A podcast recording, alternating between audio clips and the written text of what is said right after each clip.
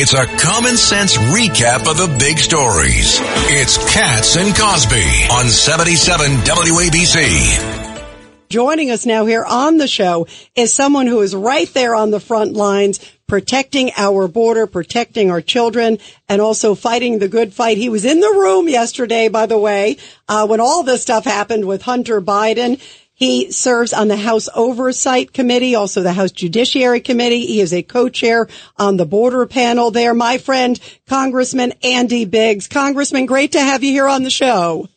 Thanks, Rita. It's great to be with you. Thanks for having me. You know, uh, talk, take us through first off. You wrote uh, a, a, great thing. I saw it on your social media post and uh, it's the case against Hunter Biden. Hunter Biden is a long-standing threat to American national security. Explain it to everybody.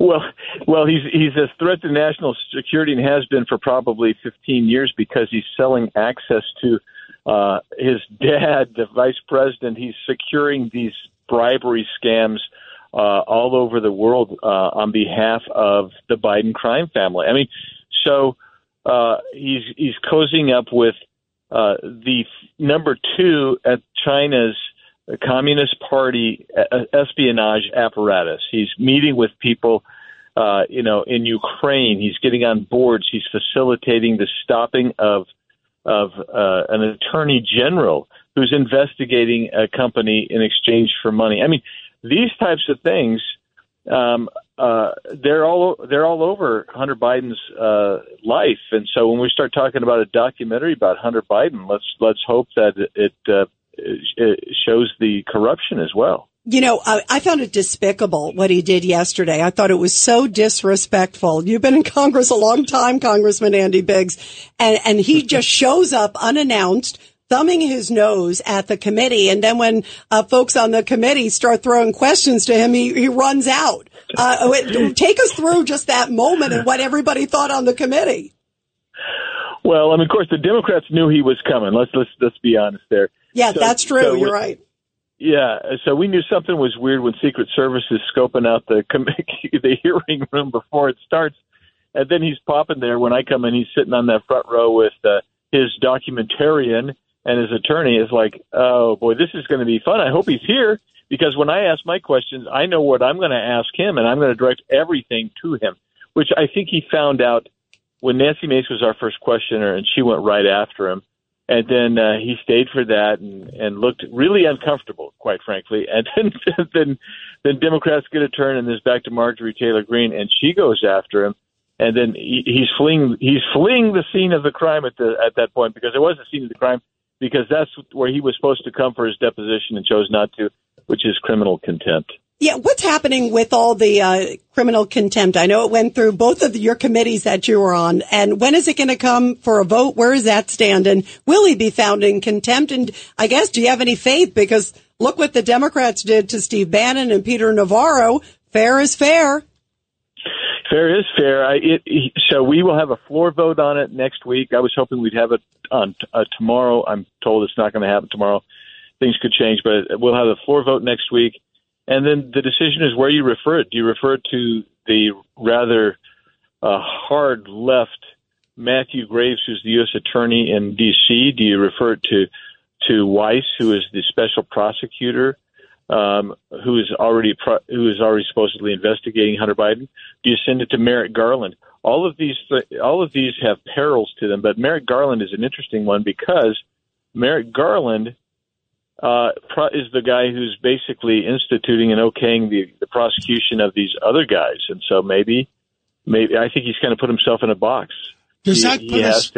Does that put us in the constitutional crisis of, you know, who prosecutes? Um, I I wouldn't say it's a constitutional crisis. What what the real crisis will be is if we give it to them and they don't they don't prosecute, they should prosecute, or if we we actually could um, proceed to do uh, an internal uh, contempt uh, prosecution, but but nothing much would happen there either. The the overall crisis. Uh, this is just evidence of the overall crisis of a two-tiered system that has been weaponized for political purposes.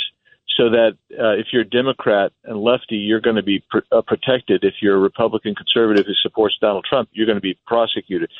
So uh, I, I wouldn't say it's the crisis, but I would say it is symptomatic of a crisis. Yeah, and people are just shaking their heads. Um, everybody, we're talking to Arizona Congressman Andy Biggs. Congressman, I also want to get to the border too, because you are right there. You are always fighting the good fight to protect our country.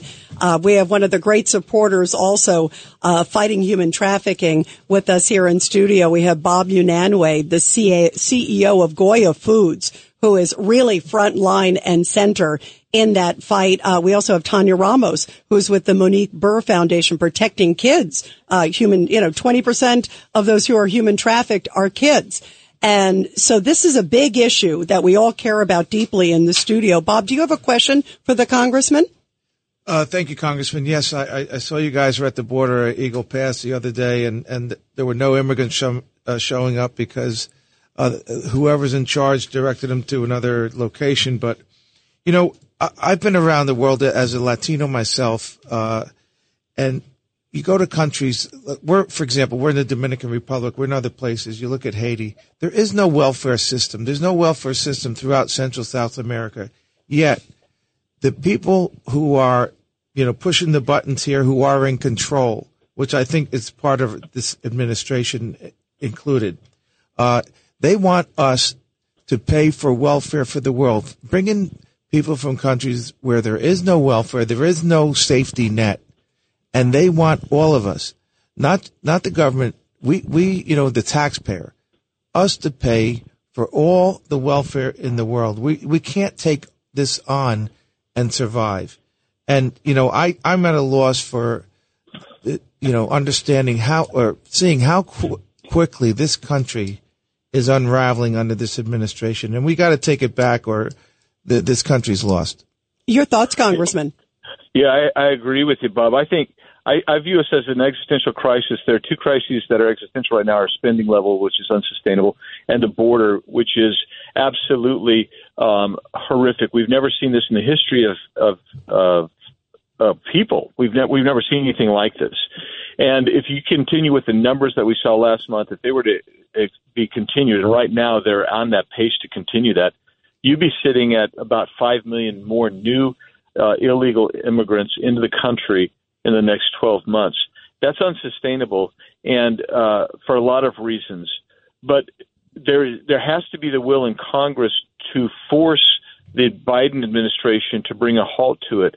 And it isn't in policy because the policy, there's rules and laws in, in place now, and there's policy in place now that if it was enforced, you would actually slow this down to a trickle again.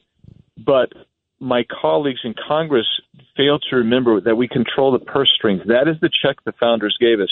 And we should be telling this administration no more funding for the federal government. Let's let's we'll go ahead and fund the stuff that we have to fund, such as uh, you know Medicare, Medicaid, Social Security. There's promises made, but you also could fund the security apparatus. I'm talking about CBP, ICE, uh, TSA, the air traffic controllers, the the armed forces, and the vets.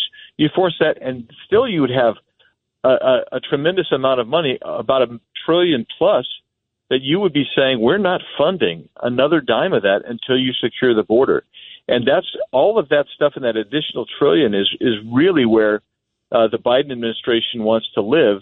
And so you would incentivize them to actually do something in the border. Until you incentivize enforcement, you can have all the policies in the world, but this is a lawless administration, which gets to your finer point, Bob that and they control every institution in the country right now. And since they're choosing not to follow the law, we're no longer a, a rule of law country.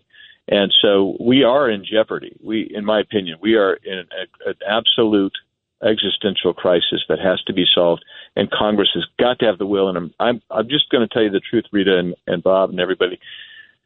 I'm not sure that my colleagues have the wherewithal to do what needs to be done to take that bitter medicine to stop what's going on. Yeah, they got to protect the border. Bob, we just have a minute. Keep it uh, real quick if we could so we can make sure we get to this. Yes, the purse strings are, are very important, but you have, you know, HHS, you have ORR, the Office of Refugee Resettlement. They're uh, accelerating the, the, the, the people coming into this country is saying that the assembly line is not fast enough.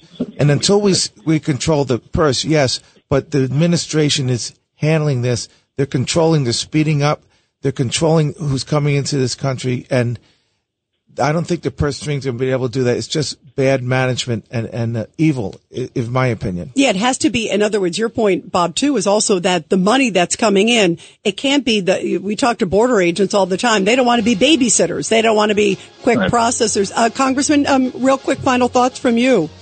Yeah, it, look, we, we have to push as hard as we possibly can, Rita. Otherwise, it's lost. We Absolutely. have to do it right now right now. Well, we appreciate you so much. Uh, Arizona Congressman Andy Biggs, always fighting the great fight. Thank you for joining us on such an important day, Congressman. We appreciate you so much. Thank you. It's a pleasure being with you. Thanks. Thank you so much.